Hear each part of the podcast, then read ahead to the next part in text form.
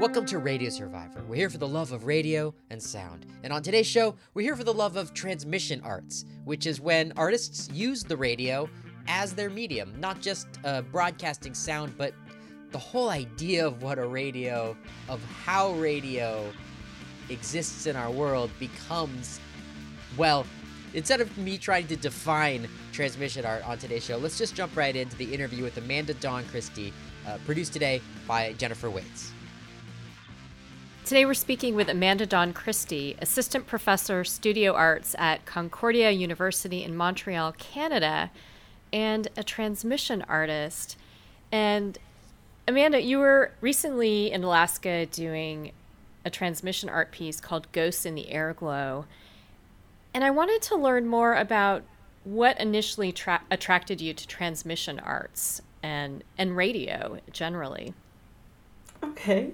Well, um, it all started in kind of a weird uh, uh, spot. So, my background uh, is interdisciplinary. I work with uh, film, contemporary dance, experimental sound. And back in, I guess it would be 2009, I built my first radio receiver. It was just like a foxhole radio with some wire wrapped around a toilet paper tube that I built in a workshop. Um, in a town called Sackville, New Brunswick. It's a small town of uh, about 3,000 people. And my radio picked up Italian radio. No and way. I thought, yeah, so I thought I did a great job. I was like, wow, I did fantastic.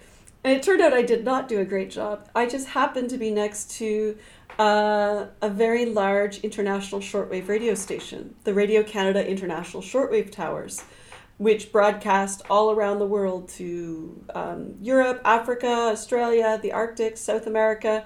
And so I was really close to them. And then I found out that some people in the area uh, heard if they had copper pipes in their house, the pipe would act as an antenna and they would hear the radio in their sink. Wow. And yeah, so I was jealous because I didn't have a radio sink, and you can't just go buy a Sony Syncman. So I decided to try and make my own radio sink, and I um, every paycheck, you know, I didn't have any special funding. Like some people smoke, some people have cable TV. My disposable income went to copper plumbing pipe. Every paycheck, I'd go and buy another 12 feet of pipe, and I transferred the schematic of a foxhole radio into uh, plumbing, and it was called the Marshland Radio Plumbing Project. And I would take my sink out on the marsh and try to hear the radio. That is hilarious. yeah, and it all kind of snowballed from there. Yeah, so that was the beginning. Did it work? No. but um, I was told that it would work. Um, I was about 40 meters short of pipe, which is very expensive. Uh, but what wound up happening was so it became a photo project and a performance in failure um, and a site specific sculpture. I've exhibited the sink as a sculpture in art galleries um, with soundtracks playing inside the pipes coming out of the sink. And so what would How happen big is it the sink? uh, well, it can always it, it's modular, so it could be configured in different ways. Every time I set it up, I do something different. It can it could be up to about uh, twenty four feet long. Oh wow. Um, yeah. Yeah. So it um, when I uh, what what happened would be I, I took it to like a, an agricultural fair in Sackville and met some farmers and locals in the community. And it was a real, and there was an article in the newspaper. Local artist tries to hear radio in kitchen sink. So it's a small enough town that when I would um, go to get groceries or go to the cafe, strangers would stop me and say, "So, have you heard the radio in your sink yet?" And I'd be like, "Oh, uh, no." And they'd say, "Let me tell you, we used to hear it in our fridge, or we would hear it on the radiator." And people just started sharing stories with me.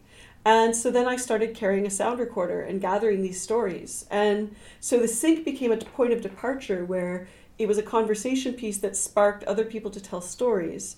And so then I realized that the radio towers in the landscape there were just so beautiful that I wanted to film them. So I wanted to do this landscape film spread over the course of a year spring, summer, fall, winter, all different weather conditions, seasons. And I was going to pair them with these stories. And then I got to meet the uh, technicians who worked at the radio site. I, I went for a tour, and then I discovered that after 9 p.m., there was only one person on duty and they're usually bored so sometimes i would go after nine just show up and if there was if things were going smoothly they'd make a pot of coffee we'd go to the kitchen get out a topographical map and look at and they saw my schematic and they're like yeah this sink should definitely work you just need more pipe they gave me their broadcast schedules we looked at the azimuths to figure out where in the marsh at what time of day i should be to catch which broadcasts we had to make sure that they were analog broadcasts and not digital radio because my sink wasn't a digital sink. It was a it was analog kitchen sink. Yeah, it was an analog radio sink. It wasn't one of the new fancy digital radio sinks. It was uh, yeah. So so yeah, so I started building up relationships with the community as a through um, the project with my sink, and getting stories and then started visiting the site and started learning a lot more about radio and shortwave radios and uh, yeah, so that's where it all began. And and I know at, at, another project you you did something with a clothesline because you'd heard stories about people hearing the radio on a clothesline. I was intrigued by that too. Could you explain what was going on there? Yeah, so that also that was one of the stories that someone in Sackville shared was that there was uh, there were two farms that were very close when they first built the towers, and there was one family when they would send the clothesline when it was rolling, uh, when the you know the line was rolling on the wheel, you would hear the radio and when it stopped, you wouldn't. and yeah, yeah. and they were they, they eventually CBC bought these two farms and um, cleared the land because it, these people were living dangerously close. Like light bulbs would sometimes turn on. Like when they started broadcasting towards Africa, the lights would just start to glow. Oh, they wow. wouldn't come on all the way, just to a little glow, and then they would go out. Yeah, and I think that there was this. Uh, so I was interested in this kind of. Um, idea that of people being unintentional witnesses. You're hearing radio broadcasts in other languages not meant for you. Like the people who heard it in their fridge could control the volume by opening and closing the door, and it was only certain times of the day, like only when they broadcast a certain direction. So it wasn't constant. Mm. And the way they, they would describe it, it's like you can't really make out what they're saying. Like it's clearly voices, but you can't make out what they're saying. So it's like there's someone in your basement. So you come home from school and it's like you hear someone talking in the basement. You know it's just the radio in the pipes, but you still have to go and check and make sure you're alone. Yeah. So it's this kind of creepy feeling. Ghost story. And again, yeah. the the reality is that there was a shortwave radio station broadcasting internationally, very powerful. Um, what yeah. what was the station again? Like what was the radio, content? It was it's uh, it was Radio Canada International. And so it was Canada's only high power shortwave relay site. And so they broadcast um, Canadian radio. But it was so powerful and it was it was situated because radio ricochets between the ocean and the ionosphere, kind of circles the world like a ping pong ball, uh, not ping pong, a pinball, like a pinball machine, you know, like it, the radio waves bounce back and forth between the surface of the planet and the ionosphere. And it goes better over water. So Sackville was located, it's by the ocean so it's the perfect place for reaching Europe and North Africa. So um, that site, which was built in the late 30s and became active in the early 40s, uh, was activated during World War II. And it was very strategic during the Cold War. Like they actually broadcast Radio Free Europe. Um, they were the first Allied site to break the jamming signals during the Cold War uh, to cross the Iron Curtain. Um, by the time I was making my film, they were contracted out so they it belonged to Radio Canada International. They broadcast Radio Canada International, but they were also subcontracted by um, to to relay transmissions for Voice of Vietnam, Radio China, Radio Japan. Um, is it Japan, China, Korea, Vietnam? Wow. Vatican, Vatican Radio. So basically, all sorts of other countries were using this site. Oh, interesting. And this is because shortwave radio for our listeners is um, much more of a powerful medium than than the FM or even AM that we might be used to. You can really hear it uh, with a strong signal that uh, you know, a strong signal supported by a government. You can hear it around the world, and on a yep. shortwave radio if you have shortwave, which was much more common maybe, especially when they built the thing in in the first half of the 20th century. Well, yeah, and it's still unfortunately they're starting to tear the sites down now, which is a shame. Um, because there's still the thing with shortwave is that um, it's in real time. Like anything that's live on the internet always has like a 45 second delay. It's mandated by governments so Hmm. that if something bad happens, they can stop it. Whereas shortwave is real time because radio travels at the speed of light. And it's also really accessible. You don't, you can't really block it. You can kind of jam it with the right equipment, but really, um, so what happens is you have the internet, like in countries like China or other authoritarian regimes where they censor the internet. But shortwave gets through from other countries. So when you listen to sh- international shortwave radio, you can hear the news from different perspectives of different countries.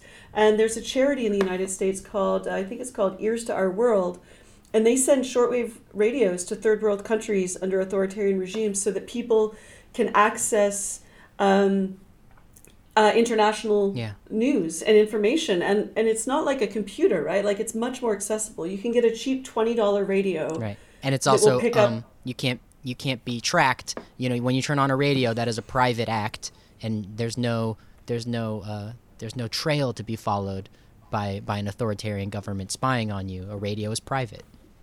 Exactly, and and you can access it in the in the jungle, in the desert, in remote areas. So Yeah. think of all the places where you don't get cell phone service or you don't have an internet connection. Well, you can still pick up radio, and yet we have all these governments tearing down these radio sites under the assumption that everyone has the internet. But we know that that's that's a really privileged point of view. It's not true. Not everyone has access to the internet. And so when we dismantle these international shortwave sites, we are in effect uh, depriving access to you know international uh, sources of information. So when did Radio Canada cease? They announced they were decommissioning the site in July 2012, and the last transmission, the last Canadian transmission overseas was July of 2012, and the last transmission up to the Arctic was in November of 2012. So it must be so sad for you since this this really sparked your interest in radio, you know, hearing broadcasts from Radio Canada International and and to have it disappear. What was that like for you? Well, for me, it was also more than just because that site, the significance was more than just listening because I grew up in that area. I mean, the it was 30 i was 30 before i realized what they were doing it was part a landmark because it's a flat marshland landscape and these towers are like 40 story tall buildings. The towers are was it 113 meters? So that's like a, over 400 feet tall. So you've got 13 400 foot tall towers on this below sea level saltwater marsh. And at night they have these red lights and they light up. So it's this really iconic landmark. And growing up, I just thought, oh, every town has one of these. I didn't realize how unique it was or what it did. And many locals in Sackville as well, for them, it was a landmark that when you're driving home from a long trip, you can see them in the distance and you know you're almost home. So there was a real sense of, of home and landmark in the towers. So they were, for me, they were probably as important or if not more important as a landmark, which is interesting because not being an international listener, many Canadians didn't even know that this service existed. Like it was really for international audiences. Hmm. So for me, what happened was I was then I'd gotten funding to do this film that I had this idea of when I was doing the Sink, and I was filming it in uh, different weather conditions, different seasons. That was when the laundry line came up. As I was filming, at one point there was a big sinkhole in the ground behind it, and one day, um, every time I went, like I almost drove my car into this hole, and then someone else like put a, a stick in it. So you'd like every time you go, different people put things so you'd be aware of this hole, because it was just a public access road for farmers. And uh, I I see this hole, and, and and someone had put two mounds of dirt on either side and two posts, and I saw the posts, and I thought that just needs a clothesline. So it started off as kind of a goofy idea. I went to a hardware store, bought a clothesline and some clothes, and hung it up over the hole in, my, in a in a futile attempt to domesticate this abyss. And uh, it was only later that I realized, oh yeah, the parallel with the lady who heard the lo- uh, radio on her clothesline. Yeah. But so that's how. So basically, that clothesline project was just started off as something to amuse myself when I was out there alone. Uh, Wow. And and no, and I just took photos with my iPhone, and eventually, no one ever took it down. It was up for a whole year, and so then eventually, as the clothes were getting tattered, I thought, okay, this is this is a thing. I should use a better camera. So then I did more um, uh, proper documentation. And after I started doing the film, that was when they announced they were tearing the site down. So I started the film without knowing it was going to be torn down. And so basically, the final chapter of my film, I wound up documenting the demolition. I was the only person on site when it was demolished. And so my film kind of goes spring, summer, fall, winter. And in the winter, you don't hear any speaking you just watch it be you have uh, about 25 minutes to just witness the demolition of this site amanda dawn christie assistant professor of studio arts at concordia university in montreal canada what's the title of your experimental documentary about this uh, uh, shortwave radio tower for can- uh, for radio canada international it's called specters of shortwave ombre des ondes courtes and uh, i have to ask before we move on did you ever have uh, a radio, uh, uh, you know, engineer, a scientist explain to you why the clothesline picked up the shortwave radio when it was spinning, but not when it was uh, oh. not in motion? That's fascinating. Well, I did. I I did a fair bit of research on my own. Um, I uh, it's called uh, external rectification or the rusty bolt effect. Um, this is more applying to how things like sinks and fridges play the radio. It's when you have two different types of metal touching each other. Mm um, with a, se- a, semiconductor in between. That is essentially a diode, right? And so that's the one missing part in a foxhole. That's the only electric electronic component in a foxhole radio is a diode. And so you just need two different conductive materials with a semiconductor in between. So in the case of a sink, you have two pipes and a poorly soldered joint. In the case of the, the rotating clothesline, it's that it's as it spins, you get the little bits of air between the the wire and the wheel mm-hmm. that, ah. that happen. Yeah. Amazing. And that's why you could hear the shortwave radio on a clothesline or on a sink. Or in the fridge, or yeah. The fridge. So you had you've had some installation pieces connected with various projects and and didn't you have one where you actually utilized parts of the towers that were torn down? Yeah. So during the demolition, um, I scavenged pieces of the site um, I wasn't allowed to tell anyone I was filming at the time or post anything on social media because there was so much scrap metal and they were afraid people would steal stuff. Yeah. But I did ask, there were some pieces on the ground, and I said, What are those for? And they said, Those are for repairs. I was like, Well, you're not repairing anything now, are you? and they were like, No, do you want some? I was like, Yeah. So I got three pieces of the towers that, or no, six. I got six pieces that are about two to three hundred pounds each, ten feet long, and there, yeah, there's, and the thing is, those aren't actual pieces of the towers themselves. Those are, they're like cell phone towers that they use. They're called spreaders. So these radio towers are so big, the antennas are the copper wires between them, and they use pieces of cell phone towers suspended horizontally between the wires to space them out. Oh, so these oh, were, wow. but they look like, but I mean, they're the size of cell phone towers. So I had six of these pieces and I hang them from the ceiling of it. So it requires, I've only exhibited it twice because it requires a big gallery space um, with a 20 foot ceiling that can support the weight. Um, because I suspend them from aircraft ceiling, cable from the ceiling. Uh, the piece is called uh, Specters of Shortwave uh, Radio Towers Like Wind Chimes. So I hang the pieces of radio towers like wind chimes. So they look delicate and yet it's very heavy and ominous and industrial. And in one manifestation of the installation, I had a rear projection video suspended in the middle, and in another one I had six a six channel sound, um, so six speakers floating around playing contact microphone recordings of the towers. Mm, so not so not broadcast, not radio broadcast, but just what the towers themselves uh, sound like in the in the air in the sky, connected between the earth and the sky. Yeah, exactly. Because they're you know they're 400 feet tall, and the marshes that yeah, they're made of metal, and the the that marsh because it's like between two large bodies of water. Uh, the winds get extremely high, so they're like giant guitar strings in the wind. So you couldn't hear the sounds with your with the naked ear, but using contact microphones, it's like a doctor listening with a stethoscope to a heartbeat. Um, each tower had its own sound. To me, they became like voices. I felt like I was hearing the voices of the towers. So it was really, um, I really felt like I was listening to the heart their heartbeat, to listening to the inside.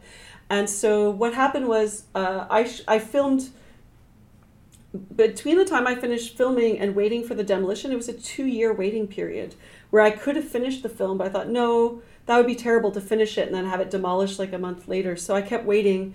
And in that waiting period, I was done, I, sh- I was shooting everything on 35 millimeter film, which is expensive. So, and beautiful. Um, Yeah, it's gorgeous. Yeah, I shot mostly. Yeah, I've I've got my own 35 millimeter Arri BL4. It's uh yeah, her name's Pirate Bonnie Lou the Fourth. I love my camera. Oh, nice. Uh, sorry, sorry, tangent there, but um, yeah. So the I had this two year window, and so what I did with that was I did sound recording, and I would actually camp next to the site and I had homemade contact microphones, and I would record um, all the towers. And so I built up this library of, of contact microphone recordings of these drones, and there's 13 towers. Right. And, and when then, you say drones, you mean the the the the droning of audio, not a not a flying machine. Yes, exactly. Sorry, for, yeah, yeah, yeah. Just so, for 2019's sake. That's right. I keep forgetting. Yeah, so it's like these vibrating towers, and they're very haunting. And you get some mechanical sounds, like where wires will bang. Um, and so I used, and I actually got my climbing certification. I climbed two of the towers to record at the top. Oh the top sounds, yeah, the top sounds the same as the bottom, so I only did two of them. But um, the so I used the soundtrack of the film throughout it. The background sound is all those contact microphone recordings. But at the in the demolition scene of the film, what I did was there's 13 towers and there's 13 notes in a chromatic scale if you go from tonic to tonic. So like c c sharp d d sharp e f. So i took each tower's recording and then used a hum remover backwards to zero in on a fundamental frequency and all the subharmonics and ultraharmonics so that they became like musical notes. And during the demolition scene every time a tower falls i remove its voice from the sound shot. So it start yeah, so it starts off. It's 25 minutes for the demolition stream scene, and it starts off like this very um, um, dynamic, haunting choir. And every time a radio tower falls, uh, first its voice is amplified like a dying breath, and then removed. So by the end, you're down to just one last voice or haunting sound from a tower and so that's how that was made. And um, and then that led to the next like then i just started working with those recordings as um, musical elements. That's amazing. I, I love that your work is so multifaceted where you have these audio works and then the you know installations and galleries. It's just it's sort of a radio radio nerd artist dream. Yeah i'm definitely a radio nerd so from from there, Amanda Dawn Christie, you also did another project, Requiem for Radio, and and there it seems like there are a lot of common themes. You've been talking about ghosts and specters and and mm. death. So what was Requiem for Radio? Yeah. Well, and it's funny just about the, the specters and ghosts. And at first, I really wanted to avoid any reference to the paranormal. And someone said about the title of the film, Spectres of Shortwave, they're like, oh, you're dealing with the paranormal. And I was like, no, I was I was referencing Spectres, Derrida's Spectres of Marx. and they're like, but you know that people think that the souls of the dead live in the AM bandwidth of the electromagnetic spectrum, right? And I was like, what? No, I had not and heard that like, one. Really? Yeah, so it turned well. It's basically uh, in the late 1800s, the spiritualist when radio was being discovered. Mm, yeah. The spiritual the spiritualists believed that the souls of the dead lived in the um, in radio waves, and so that's where you have all these mediums and seances, and hence the the trope in horror movies today when you know there's like a a ghost or something, and the television static goes all wonky or the radio goes wonky that all harkens back to the spiritualists of the 1800s and the idea that you know you have matter and energy can't be created or destroyed. So when matter when someone dies the energy that's the spirit energy is in the electromagnetic spectrum. So i was like initially i was very much opposed to my work being read that way. I was mm-hmm. like no way. I do not want to go there but it seems a bit inevitable. So now I try to kind of play with it. Yeah, there's and, there's uh, a lot of I try to own it. There's a lot of folklore, existing folklore around all sorts of, you know, basically every electronic technology.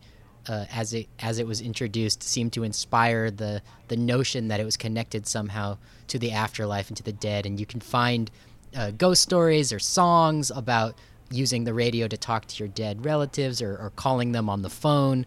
Um, I'm sure now at this very instant there's some kind of creepy pasta, which is the internet version of of these folklores that that connects the internet to the dead. So it it, yeah. it keeps coming back. So radio, Yeah, radio and the voices of the dead would be would be an obvious um, trope if you if you're Yeah. if you're gonna tell a story, if you're gonna tell a ghost story. Yeah. And so then, yeah, so when you mention the dead, that's where the Requiem comes from. So Requiem for Radio was, again, still about the Radio Canada, the RCI towers. Um, so Spectres of Shortwave was meant to be a documentary when they were still standing, but it happened to document them coming down. But then I had this, throughout the making of Spectres of Shortwave, each tower, I don't know if it was just that I went a little um, loopy from working so long and hard alone. Um, but I eventually anthropomorphized the towers. Each one really seemed to have its own personality. Like I, I tried to do these photographs in. Normally, people do landscape photos of the entire array on the landscape. I did some portraits of each of them to try and honor each individual tower, and then I had their contact microphone recordings, and then I had this image in my head of, you know, sometimes when someone dies and their numbers in your phone book and you forget, you go to call them, Yeah. and then you, and it's really painful.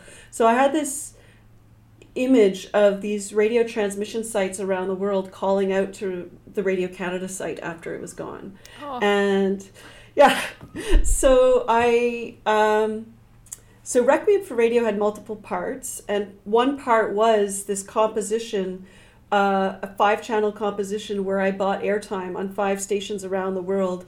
And I recorded a choir singing uh the Kyrie from a Requiem, five voices, a soprano, an alto, two tenors, and a bass. And I commissioned a composer uh, that I collaborate with a lot, my friend Lukas Pearse, to compose a work with that recording and to take the, the Latin Requiem, uh, Mass for the Dead, William Byrd's Mass for five voices, and converted the Latin to Morse code, used my contact. Wow. Yeah. Because, you know, Morse code is used a lot in shortwave radio. Yeah.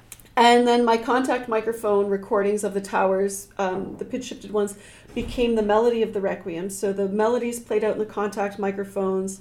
The text, the Latin text is in Morse code, and then the choir, each voice is on a separate channel, and then the um, and then we integrated number stations as well. Oh, the- my those- favorite.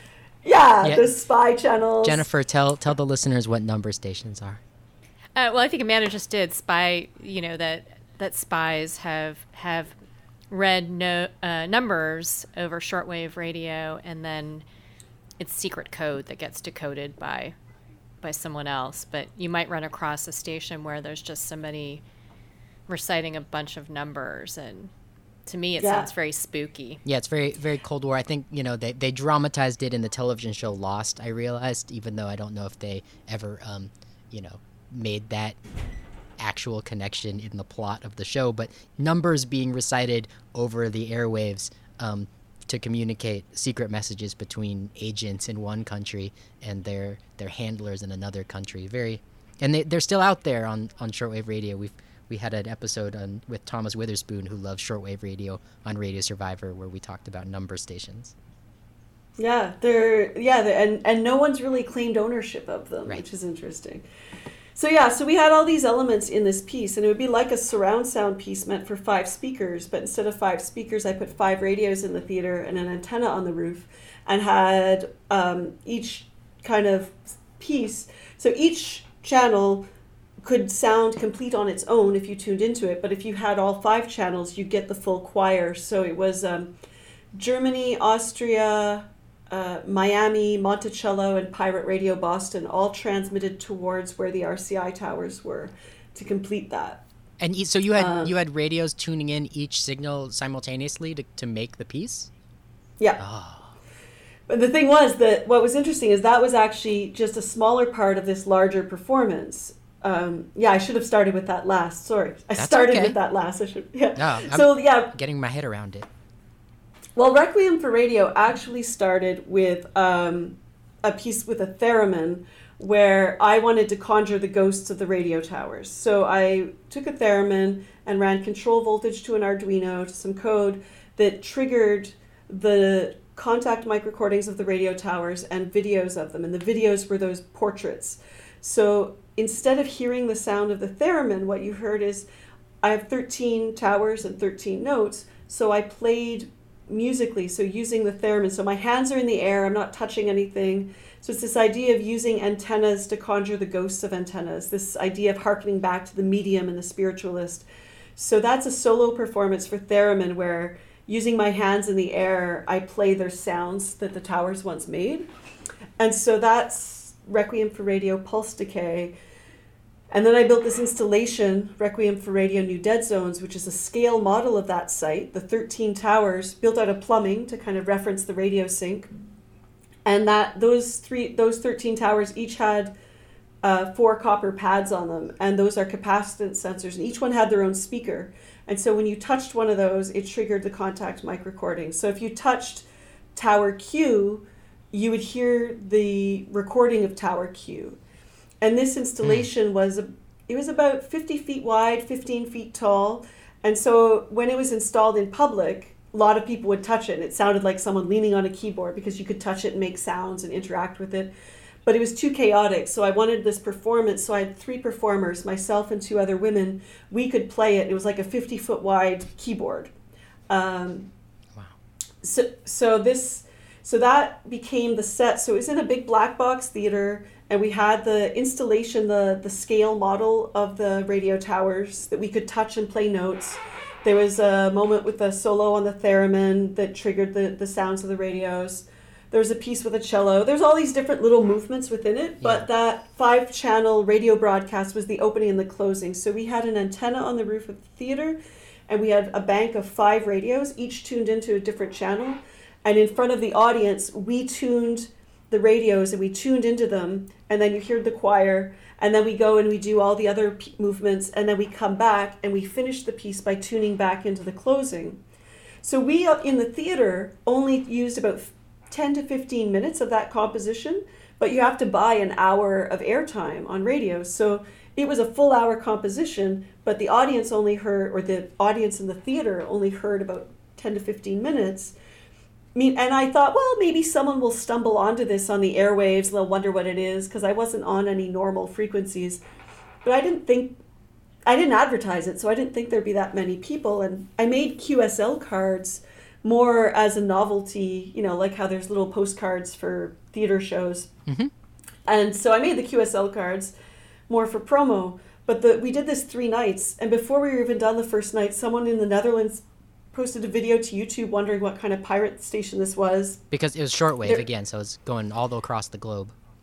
Oh yeah, and then there was this thread on HF Underground which monitors shortwave pirates and people are like, "Hey, I'm, at, at first they think they're hearing the same thing on two different frequencies." And then oh. they, they they start doing a close listening and comparing. They're like, "Wait, it's slightly different. It's synchronized Beautiful. and similar but different." And then someone posts, "I've decoded the Morse code. It's in Latin. Does anyone speak Latin?" Oh my gosh! And, you really, you really gave them a, a project. Yeah. So the next two nights, people around the world were getting out four and five radios to try and tune in. So That's unintentionally, so cool. yeah, I unintentionally reached this much wider international audience of unexpected listeners, which was kind of cool. It was these people were this was not something they expected to get into, and so that so I got quite a few reception reports, and then I sent out the the QSL cards to people in um, Japan, uh, all over Europe, South America. Uh, yeah, all over. People wow. had tuned in and heard different things. That's so, so that. So I have a nerd, a real nerd question. You know, we talked to Thomas Witherspoon about software defined radios, so, did people record? Were there people that made a recording of the spectrum um, hmm. during that whole broadcast? Because he explained to us how you could make a spectrum recording and actually go back to it later, like you're flipping a dial and hear everything that was on the radio. Um, yeah, no one sent me spectrum recordings. Someone probably did, but a lot of people with uh, uh, software-defined radios did record um, what they were receiving. So with the reception reports, what I did get, I got people sending me audio recordings. Sometimes of just one channel. Sometimes they recorded all five and then mixed them together. no, all four. No one got all five, but other people sent me like their mixes of all four. Uh, I got video recordings of their screen of the software defined radio. I got photos of their radio setups. One guy, one of them, some of them were very technical. They just list facts like the frequency, the type of radio, the type of antenna, what they heard, very technical. Yeah. Others were very poetic. One guy sent me a picture of a, a the beach of a lake, and it just he described where he was sitting. Uh, I think it was Great Slave Lake. He's like, I'm sitting on a, a piece of driftwood with an antenna strung out to some scrubby bushes, and the wind. He described the wind and the smell and his whole experience, and sent me a picture of the beach where he listened, and then a picture of the planet Earth with a little red line drawn from Miami to Great Slave Lake where he was listening, so I could see. so it was, and then other people were like, I don't know much about sound art, but here's what I heard. And then you get this like 1500 word description, which I gave to Lukas, Oh uh, the composer. And he's like, You never get this kind of musical analysis, like from someone who doesn't have a background in contemporary music and sound art, giving you their full attention and, write, and writing a, a description of it. It was It's- amazing. That's and it's a great cross section of the shortwave community you know finding your work and and clearly you found out that that's a very active engaged community Yeah, and it's interesting because it wasn't my intended audience, and then all of a sudden I was like, and and many of them said, "Oh, I, I feel like you made this just for me," and I was like, "Well, I really didn't, but I'm glad that you feel that way. That's great. That's yeah." So that kind of opened this whole other world to me. Amanda Dawn Christie, assistant professor of studio arts at Concordia University in Montreal, Canada. You're telling us about this piece, Requiem, Requiem for Radio, right?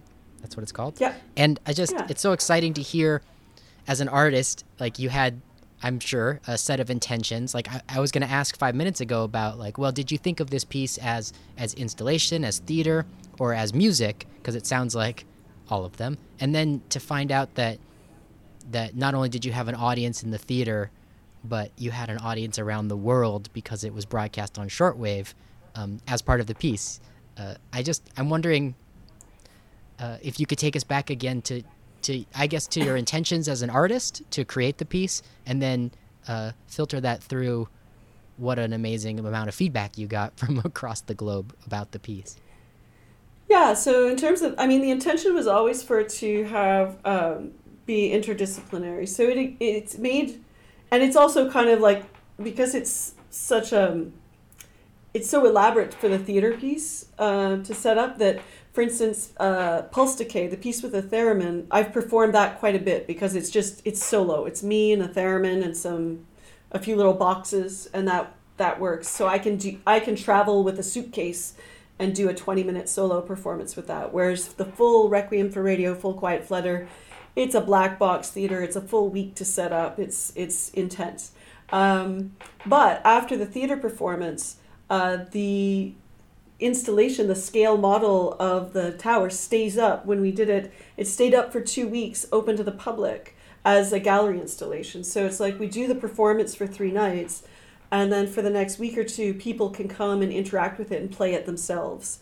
So there's this element of, and so within it, then of course there's also music, and um, there's also text and writing, and um, and then of course the engagement with the international shortwave audience. Yeah, So, I just I really like this because you you were describing earlier in today's program of Radio Survivor just the amount of time you spent alone contemplating these structures and the history that was behind them and how they were used to broadcast shortwave radio, and also you spent so much time on the landscape on the earth alone, you know, under the sky with these towers, um, and then made these recordings, and to have all of that um, alone time transformed into a piece of art that other people can share without having to camp out by the towers before they're torn down, right? But but still being able to have sort of the same experience that you had.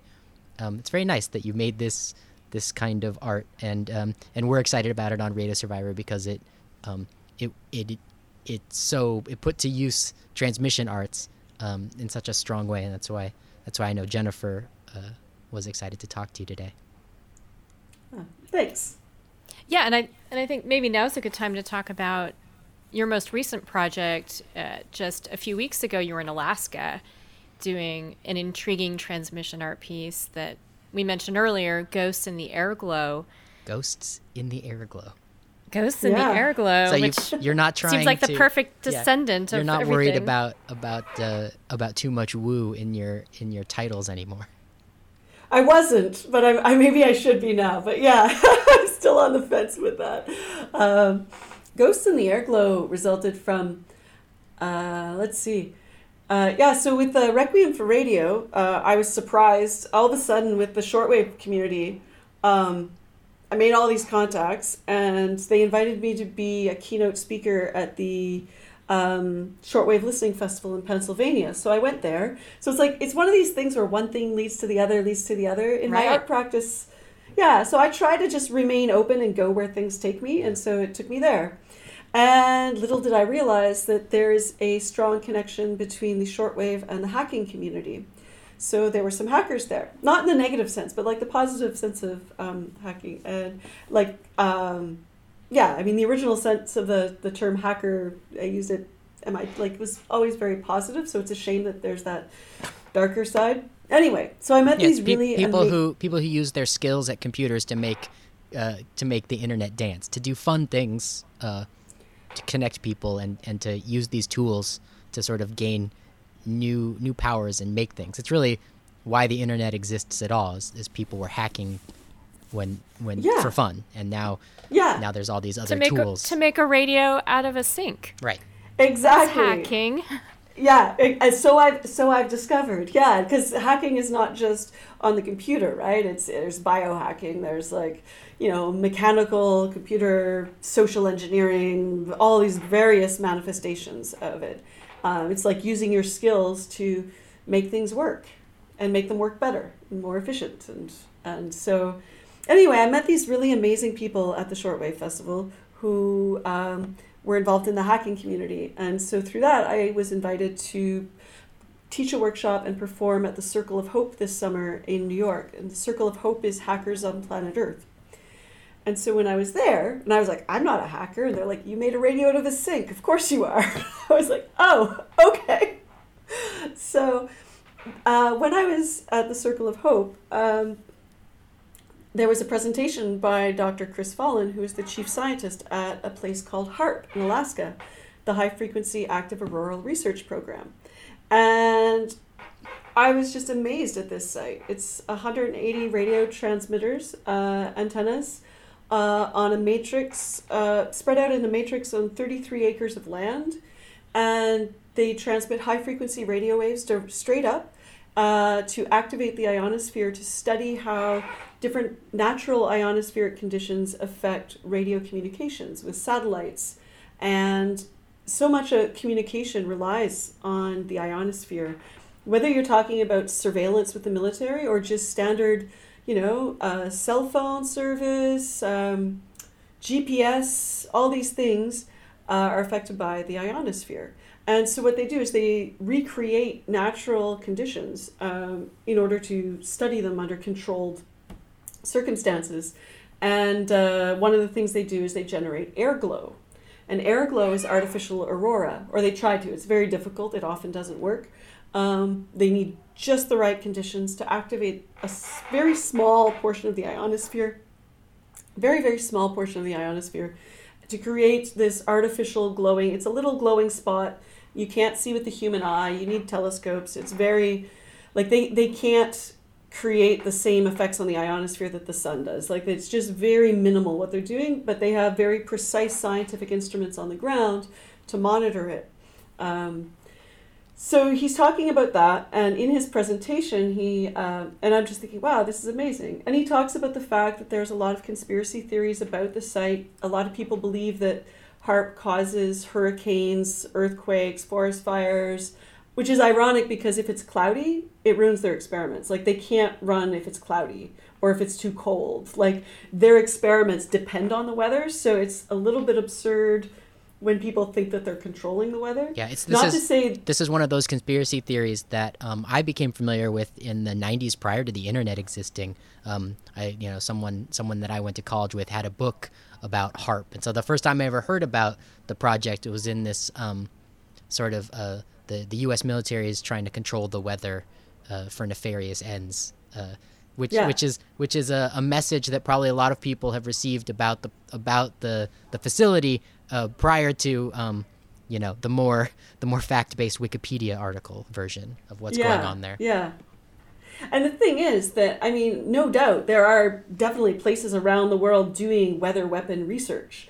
but HAARP is not one of them. So it's ironic that all of the energy, everyone, all the theories are directed towards HAARP When you're like, you know, the fact that you're looking at HAARP means you're probably not looking at the right place. You know, well, like, that, that's no, that's That's a good that's point. one theory about conspiracy theories is that they're out there to misdirect away from the real conspiracies. You know, you have a you have a story that's very compelling that misdirects you from the story that's uh, that's right in front of your face. But anyway, this is not an episode about conspiracy theories, despite the fact that Radio Survivor Yeah. has uh, dug into the work. Um, we've talked it with Matthew Lasar in the past, a great episode about um, how community radio used to be one of the, um, you know, one of the places where conspiracy theories would blossom.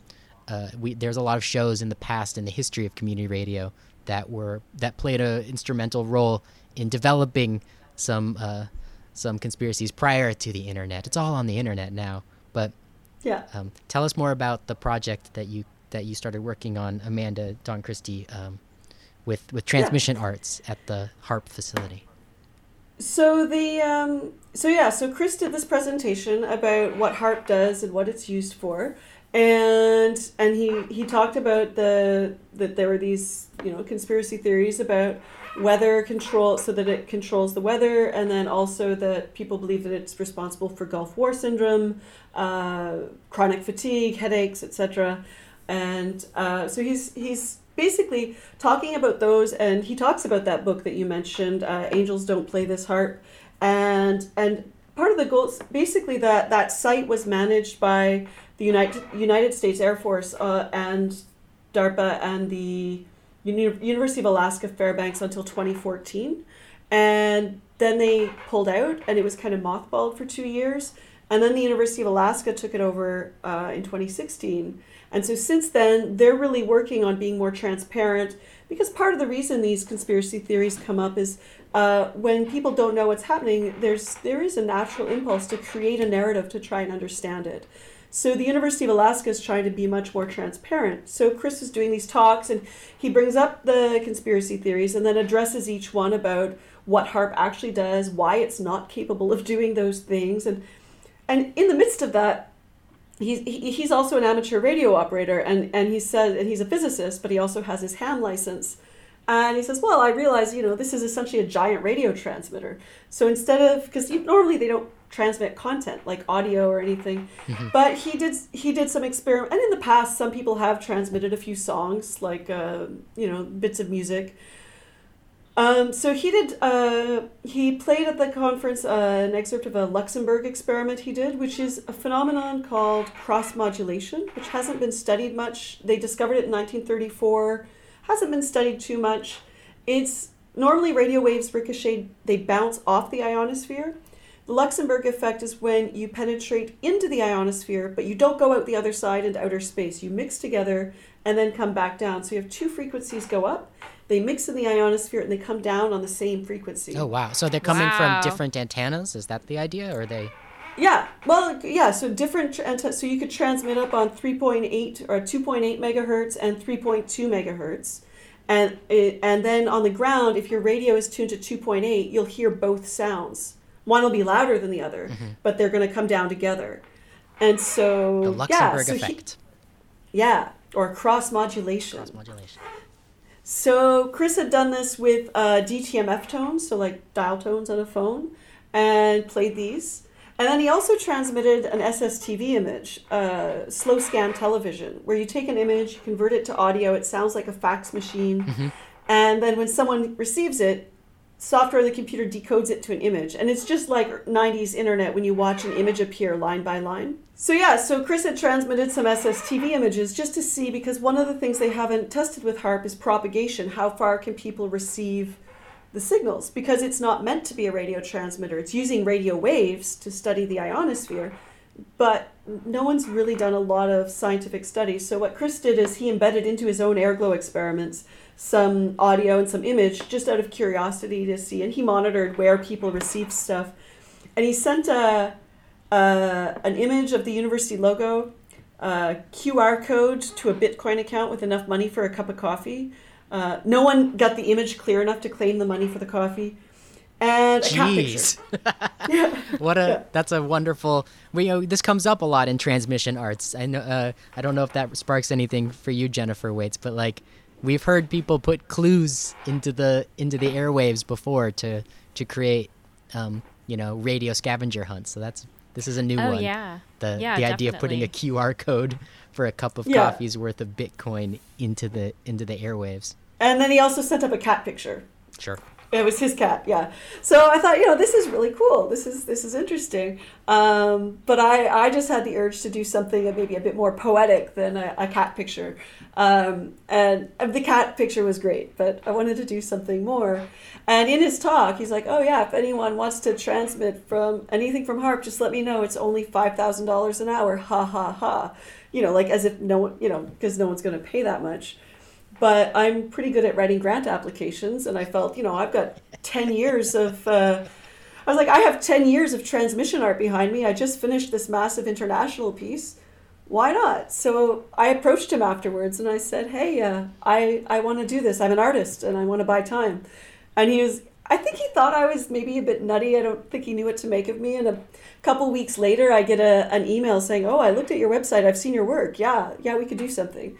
So we started talking and I applied for funding and I got the funding. And so then I was like, All right, let's do this. Let's see what can I do with HAARP that I can't do with any other radio transmitter. So I worked Yeah. on learning what can this site do and learning a bit about the history of it and a bit about uh, the public perception of it the conspiracy theories and i wanted to make something where the content really related to the actual site itself and also used the capabilities of the site Yeah. So what did you what did you make? what did i make so uh, the piece is called ghosts in the airglow it's in 10 movements um, and the 10 movements are in eight experiments because movements one, two, and three are the same experiment. It begins with uh, like a prelude, so I trans uh, an airglow experiment uh, where I transmit one frequency straight up on magnetic zenith. I do uh, there's some uh, haunting music in the background, and the haunting music is a, a duet of pulse decay, so that theremin piece and saxophone with my friend Genevieve.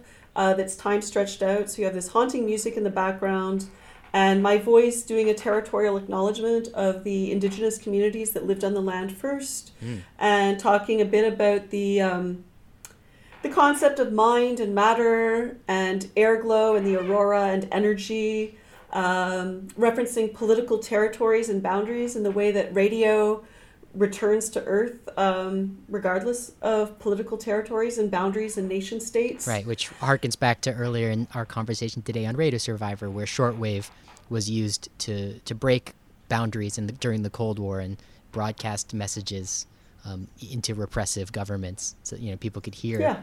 anything. And Amanda, Yeah. just just to clarify, you're you're doing this as a live broadcast.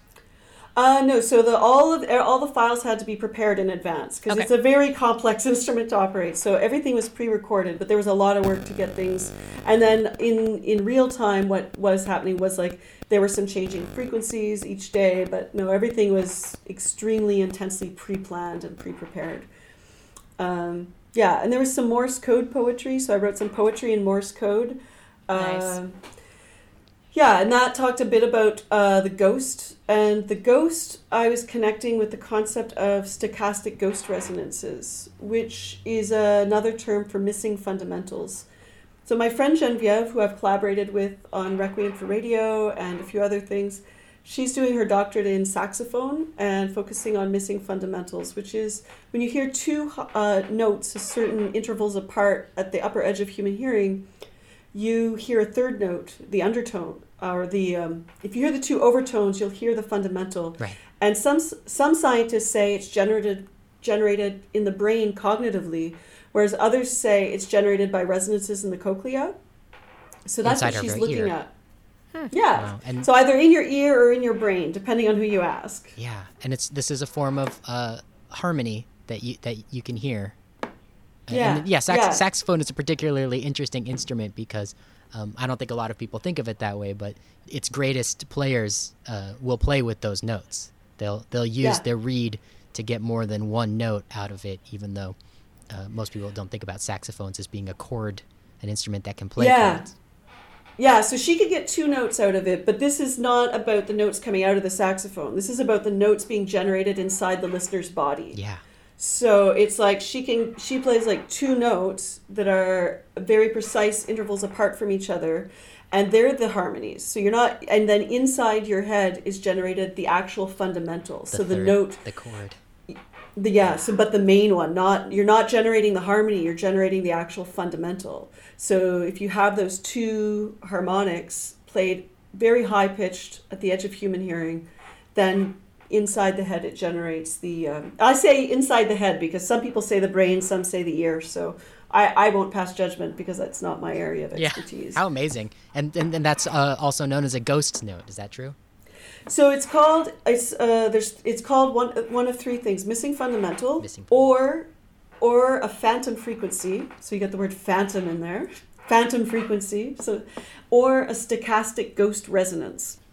So I just loved those names. So the Morse code poetry in in the prelude is all about. Um, uh, this idea of the ghost is the distance between the difference between what you think and what you say it's the difference between the photograph of your loved one and the, the memory of your loved one and the photograph you took of them when you were young and then i talk in the in the morse code poetry about the missing fundamental and i say i'm going to send you a phantom frequency uh, if you hear both overtones you your uh, the missing fundamental will be generated inside your head this is your ghost frequency this is your ghost I'm going to send you two frequencies. I'm going to send you two frequencies on two frequencies. So it's like I'm giving them a heads up that I'm about to do this. And so then the next movement is on two different frequencies, and it's I rec- Genevieve came over and recorded some saxophone.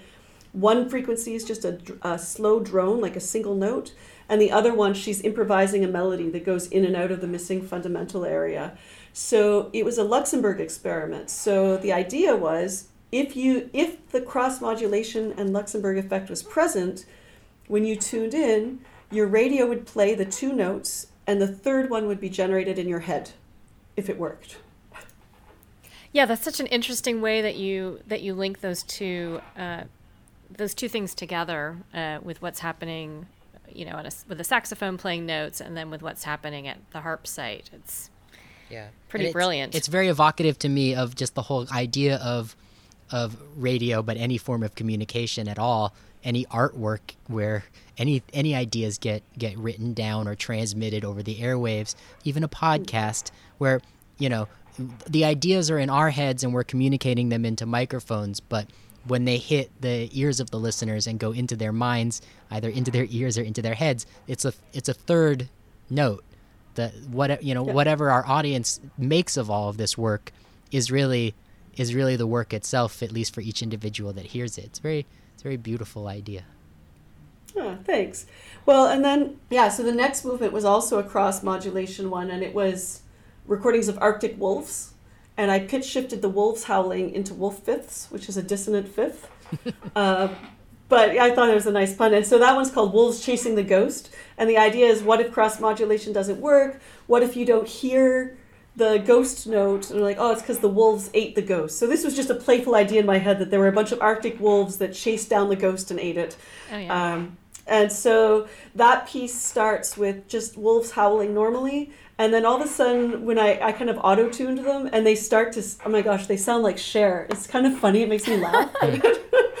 so then they start to sing in this kind of um, dissonant way. And then they go back to sounding normal. our thanks again to amanda dawn christie who just described their latest project for show notes and links to everything uh, that you heard today on the radio program you can go to our website radiosurvivor.com my name is eric klein. On behalf of jennifer waits thank you so much for listening